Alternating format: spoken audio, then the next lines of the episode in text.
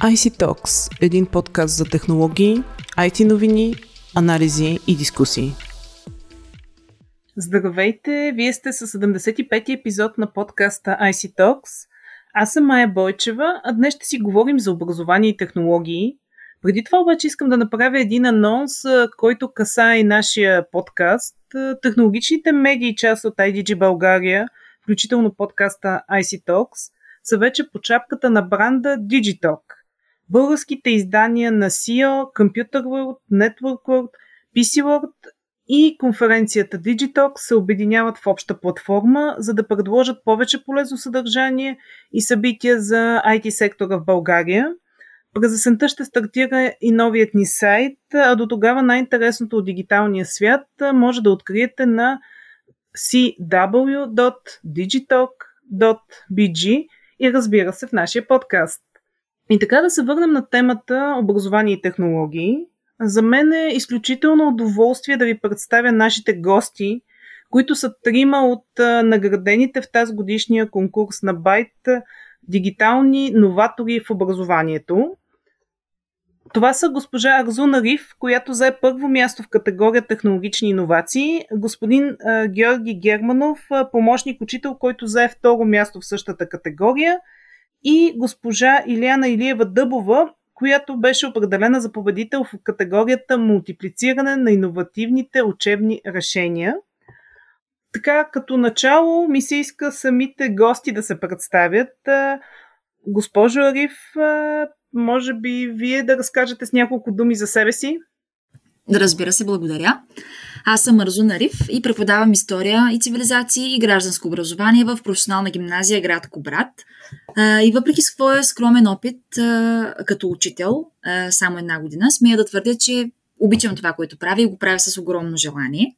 И когато тази енергия намери своята аудитория в класната стая, се случват много интересни и полезни неща. Господин Германов, вие сте и преподавател, и ученик. Ако може да се представите. Аз съм Георги Германов, на 17 години.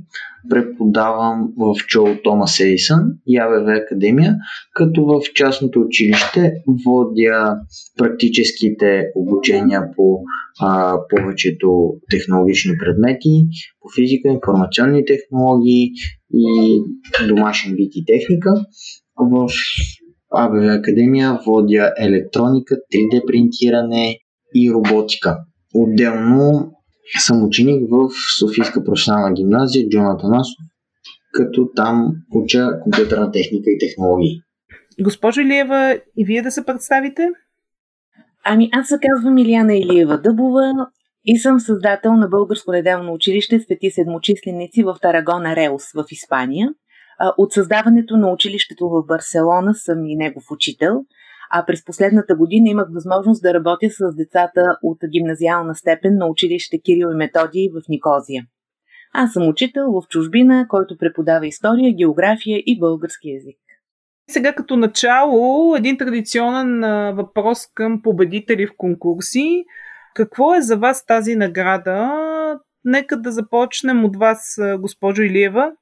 Тази награда за мен е нещо много специално не само защото тя е, е индивидуална, аз се приемам по-скоро като награда, която е едно признание за всички тези учители, те не са чак толкова много, за съжаление, които това, което правят за своите ученици, го споделят и с други колеги. Така че да може и други деца да се възползват от това, което е направено от колегите, които желаят да споделят своя труд. Благодаря ви. Господин Германов, вие как приемате това отличие? Това е едно признание за мен, моята работа и хората, с които работя, които ме подкрепят. И смятам, че това показва, че без значение възрастта на един човек са важни уменията. Добре, благодаря. Госпожо Ариф? Споделям коментара на колегата. Наистина това е огромно признание за работата ни през миналата година и не само нашата като учители, ами на труда на учениците за а, адаптация и за научаване на нови платформи. А, също така, това че е голям стимул за още по-упорита и креативна работа през следващата учебна година. От година и половина сме в онлайн обучение. Как видяхте този период, госпожо Ариф? Какви бяха трудностите, с които се сблъскахте? Успяха ли учителите да се адаптират? Учениците успяха ли да се справят? Въобще, какво е вашето цялостно наблюдение? Определено беше много трудно. Цялостното мнение и на колектива, и като колеги, и на децата, и на учениците е, че този тип обучение не е много подходящо за деца от уязвимите групи, с които ние работим. А, в нашето училище първия проблем, с който се сблъскахме, беше този с устройствата. Първо, липсата на устройства, след това не толкова качествени обхват на интернет в някои населени места. След всичко това се забеляза една ниска ангажираност на учениците по време на часовете, ниска посещаемост през периоди в онлайн обучението.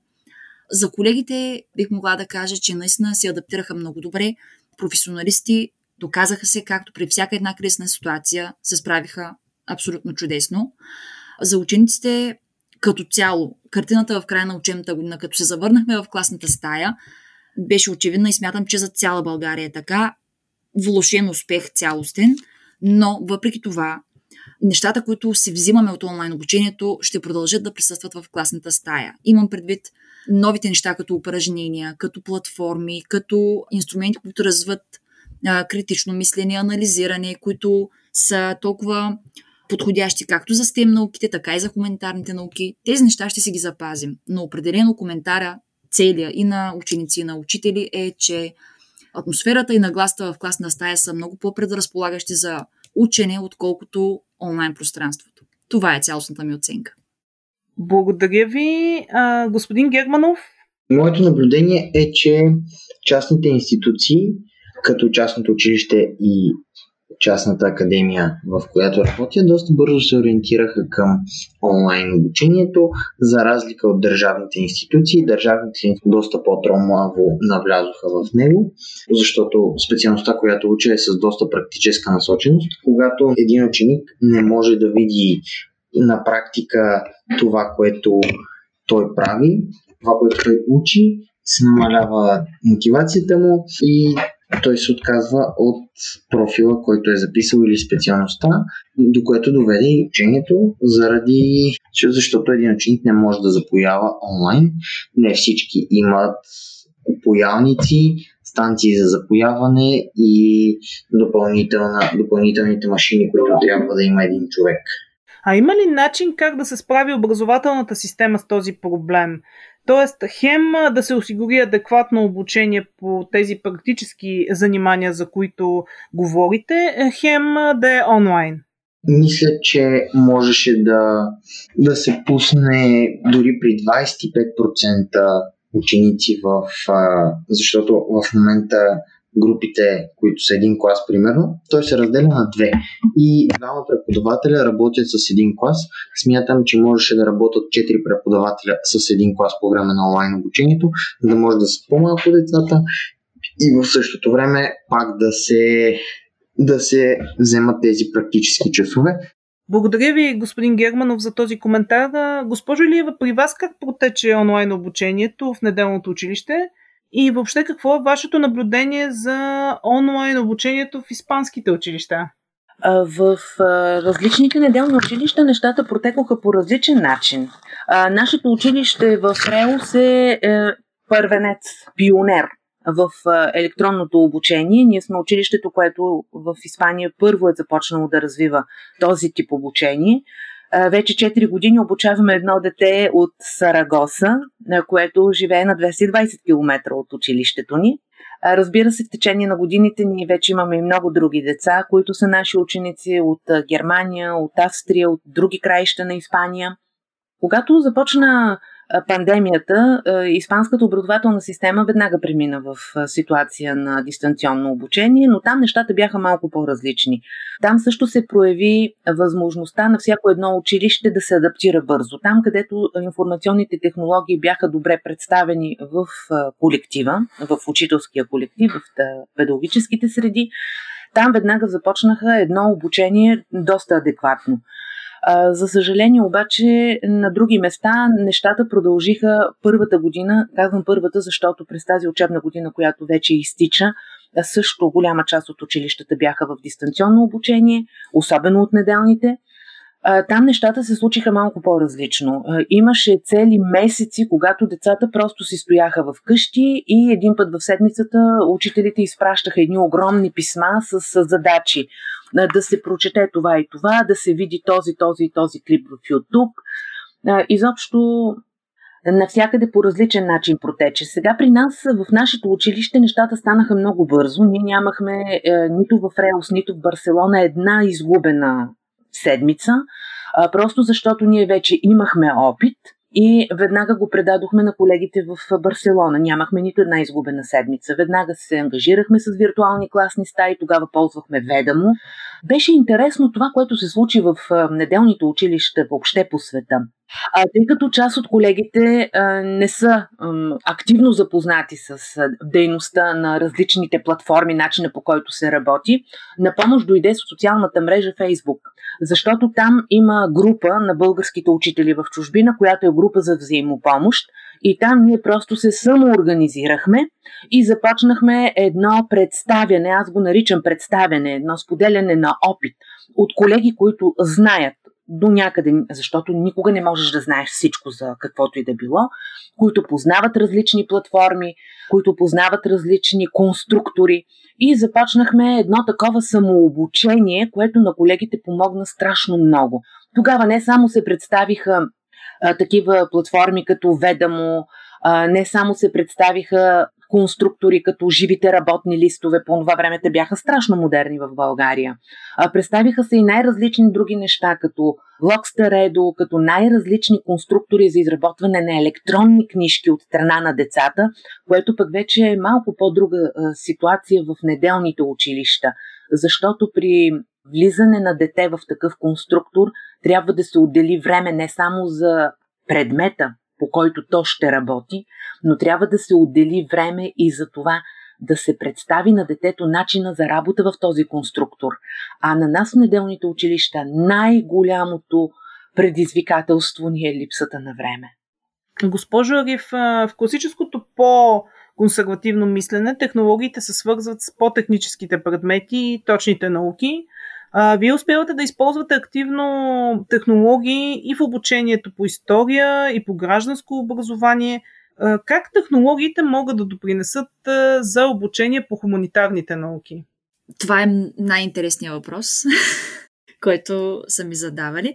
Наистина хуманитарните науки се възприемат като по-абстрактни и първият въпрос, който чувам от всички ученици е а, това къде ще ми трябва в реалния живот как мога да го приложа, а, като нали, го сравняват с знанията по STEM дисциплините, като математика, като програмиране, информатика. Показват ни къде технологиите, всички ресурси, като образователни сайтове, платформи за задачи, че всъщност не е така, а може би наистина това е много по-здравословният начин на възприемане на нещата вече на това поколение, което расте. Защото това, което виждам в класната стая е, когато раздавам, да речем, обикновени контролни тестове на хартийни листи. Един е погледът към тях, а съвсем друг, когато направя един електронен урок или работни листове с електронно съдържание, което има препратки, да речем, към...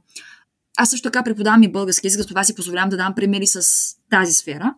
А да речем, давам пример с някоя постановка, която е записана в YouTube за едно произведение. Или пък а, има много хубави платформи за м, анимирани клипове по история, където историята наистина оживява с тези примери.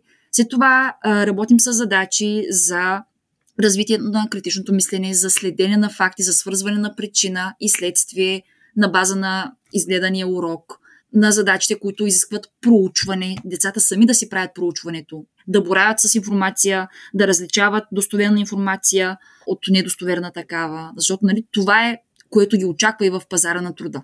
Нали, много добре знаем какво ни сервира бъдещето в тези дни. А, и в работата си, каквото и да изберат да работят, те ще трябва да боравят много добре с технологии и с а, устройство на работното си място. Така че, колкото повече успее училището да ги подготви в тази сфера, толкова по-добре за тях за напред. А и за следващата крачка в а, тяхното обучение. Именно университетите също така. Независимо от специалността, която ще изберат. Дали ще е по-стем ориентирана или хуманитарни науки, технологиите и КТ ресурсите винаги ще бъдат в тяхна полза и ще им помагат. Много се радвам и така споделям а, вашето положително отношение към технологиите. Госпожо Лиева, и вие преподавате по хуманитарни предмети.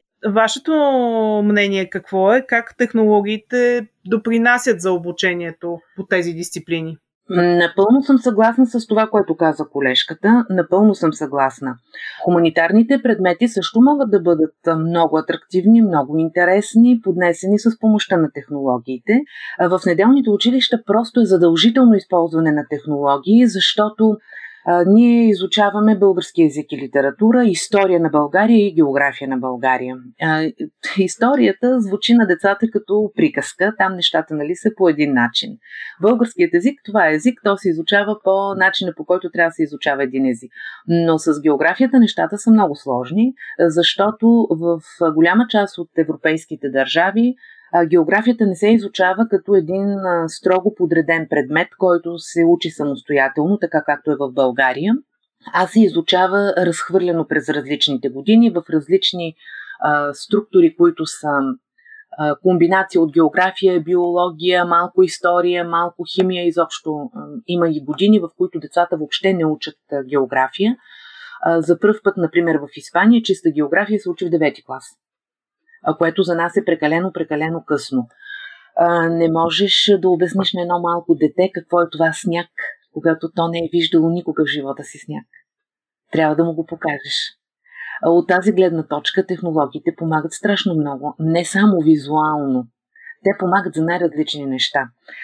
Те помагат за да, да се изпълнят образователните изисквания такива, каквито са те по учебна програма и разбира се да дадеш на децата повече защото а, нашите ученици идват в училище по желание.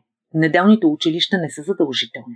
И особено при по-големите деца, за да решат те да останат в училището, при условие, че много от тях се обучават в много модерни училищни сгради в местното училище, имат високо квалифицирани учители, които могат да се квалифицират буквално по всяко време.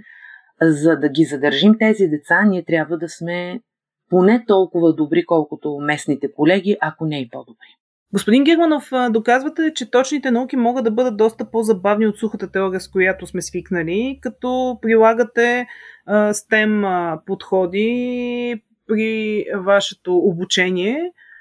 Тези STEM подходи повишиха ли интереса към предметите, които преподавате? А, и още един въпрос. А, така всеобщо известно е, че момичетата имат по-малък интерес към STEM дисциплините. Вашето наблюдение какво е в а, тази насока? Ами, със сигурност, когато нещо се обясни по интересен и интерактивен начин, а децата много по-лесно го освояват и разбират, а и родителите са много по-доволни. А, наскоро мога да дам един много добър пример. Един баща, който е инженер и бях обяснил по много интересен начин закона на Ом, основен закон в физиката и бащата беше на седмото небе от щастие, защото сина му знае нещо от неговата работа.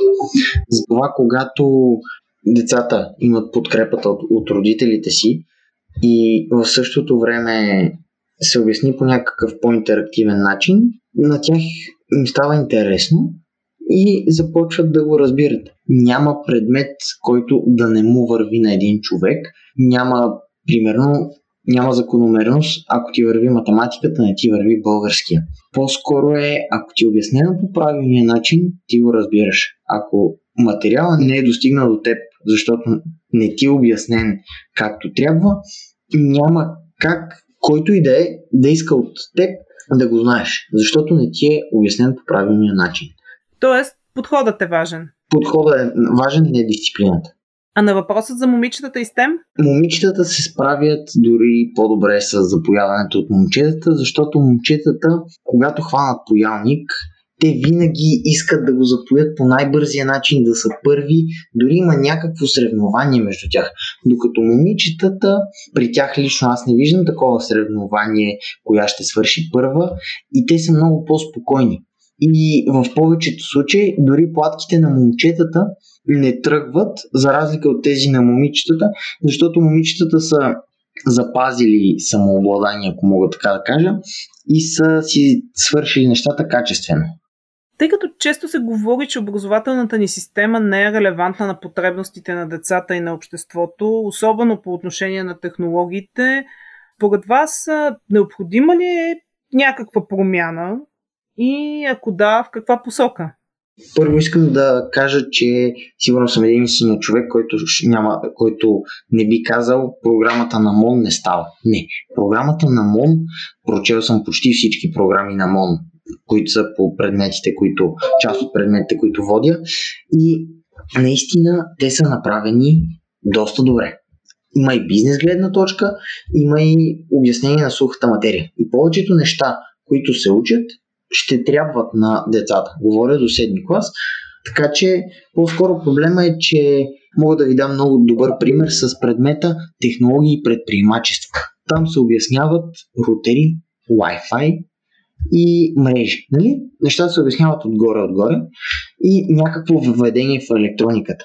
Не се задълбочава, но повечето преподаватели, които са предприемачи, за да могат да преподават и економика на по-горните класове, няма как да го обяснат това нещо. И според мен това е проблема на българското образование, че няма квалифицирани кадри, които да водят точно тези предмети. Проблема не е в това какво трябва да се учи. Между другото има много хубава инициатива на МОН и Байт, IT бизнеса преподава, в който бизнеса влиза в определени часове и обяснява неща, които са важни за учениците или поне за по-голямата част от тях. Добре, това е по отношение на предприемачеството и технологиите. Наистина инициативата на Байт е страхотна. Тя е приложима точно върху дисциплини в областта на технологиите. А по отношение на другите предмети, например хуманитарните, как това може да се случи? Имате ли наблюдение? Мога да ви дам също пример. Наскоро ми се наложи, защото се занимавам с 3D принтиране, ми се наложи да направя на 3D модел макет на куче.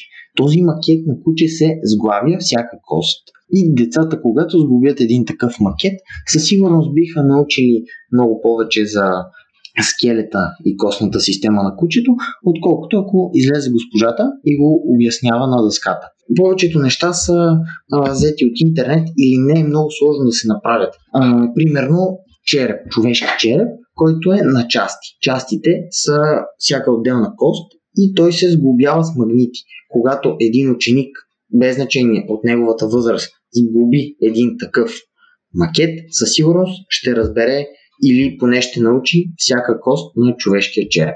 Това може да се направи не само за черепа, а дори и за цялото тяло. Тоест начинът на преподаване трябва да е по-практически ориентиран, нали така? Ами да, когато един човек пипне нещо с ръцете си, със сигурност ще го, ще го запомни. Ако просто го прочете като текст, не съм сигурен, че ще го запомни.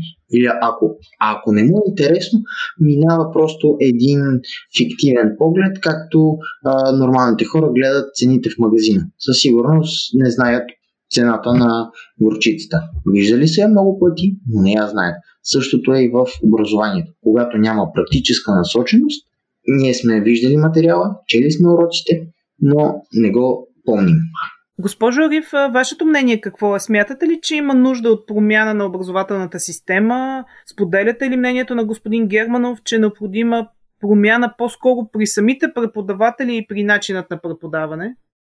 Ако има някаква промяна някъде, тя трябва да обхване всички.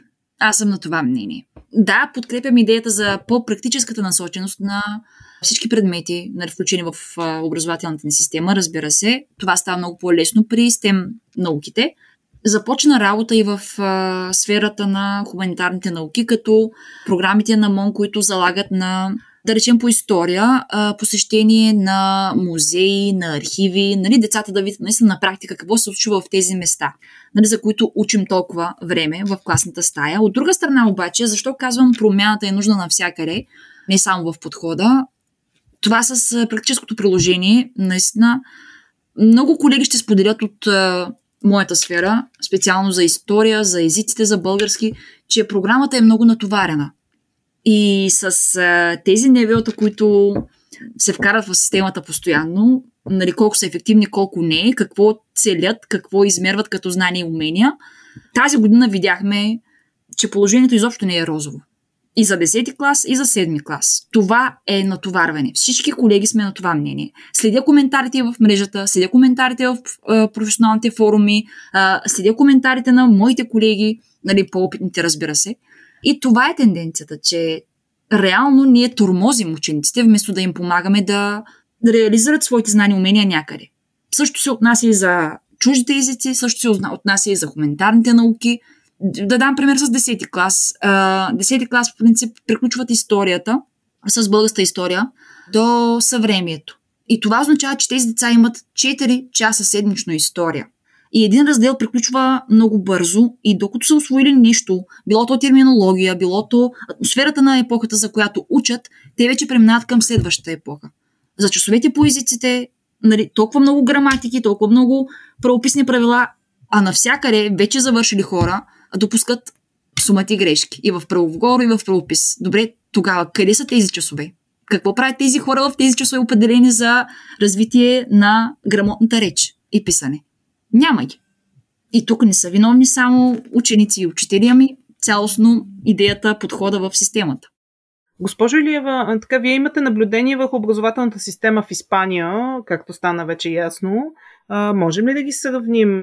Има ли там такива проблеми, за които колегите ви говориха? Тук също има подобни проблеми. От гледна точка на това, че трябва да има по-голяма практическа насоченост по всички предмети, няма никакъв спор. Това е точно така. Все пак това, което детето учи, трябва да му бъде полезно за, за в бъдеще, за това, което ще се занимава в живота като възрастен човек. В същото време и тук се оплакват от това, че учебните програми са много натоварени, че се учат неща, които са излишни или неща, които не са за всички ученици. Общо взето проблемите са еднакви. Общо взето са еднакви или поне са в една голяма група, които са в една и съща посока насочени. В неделните училища нещата са малко по-различни. При нас големият проблем е с учебната програма на български като чужд език. Защото има такава програма, от която недоволстват всички. И учители, които се занимават с обучение на деца, които не говорят български, веднага тук искам да кажа следното нещо. Голяма част от хората в България, дори университетски преподаватели, смятат, че проблемите на нашите ученици, които изучават български като чужд език, са абсолютно идентични с проблемите и ситуациите на малцинствата в България. Това изобщо не е така. Разликата е изключително голяма. Изключително голяма. Защото нашите ученици не живеят в българоязична среда. Те живеят в съвсем, съвсем друга среда. И това са деца, които имат желание да научат езика, т.е. те са мотивирани. Срещу тази програма за български като чужд език има много има много хора, които се изказват абсолютно против нея. Да, други, които казват, е, програмата не е много добра, но какво точно трябва да се направи, аз не знам. Тоест, тази програма явно има нужда от някаква промяна. И за да бъде направена адекватно тя, тук смятам, че трябва да работят едновременно а, преподаватели университетски от България с български учители от чужбина. Защото а, университетските преподаватели у нас не са виждали учител, ученик в чужбина и в час не са влезли. А тези, които 9 месеца стоят пред учениците и пред родителите, са учителите. Аз съм дълбоко убедена, че всеки учител, който работи в неделно училище, полага огромни усилия, за да се справи с задачите, които стоят пред него. Всеки учител има своя индивидуалност, всеки има свой собствен натюрел. И в зависимост от това какви са неговите ученици, какви са неговите лични пристрастия, какви са неговите професионални опитности, всеки учител подхожда по различен начин, но така или иначе той успява да постигне това, което е заложено в програмата защото не може да бъде е, скрито ученика говори ли или не говори български язик.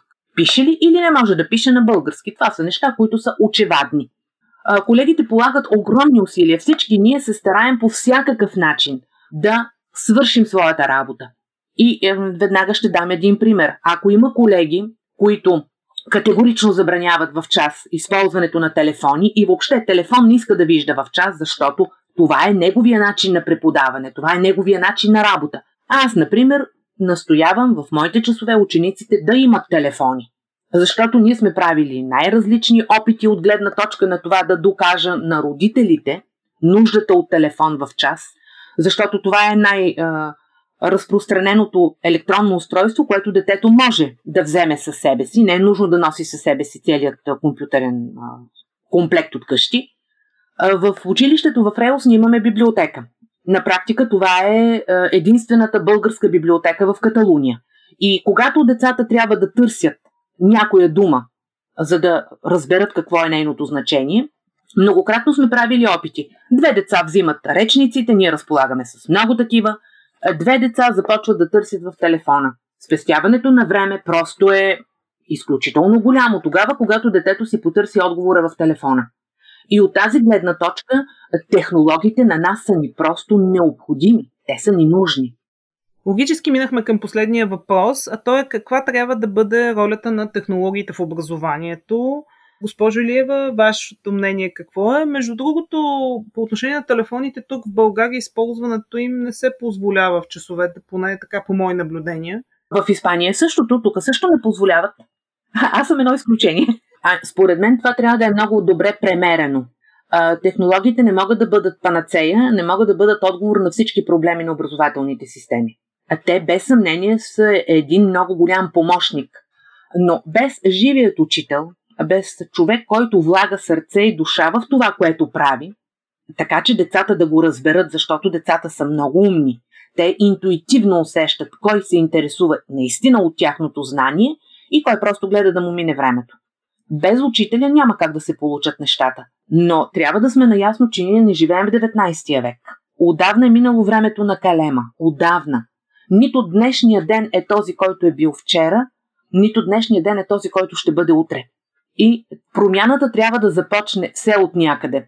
Аз винаги съм смятала, че когато човек иска нещо да промени, трябва да започне от себе си.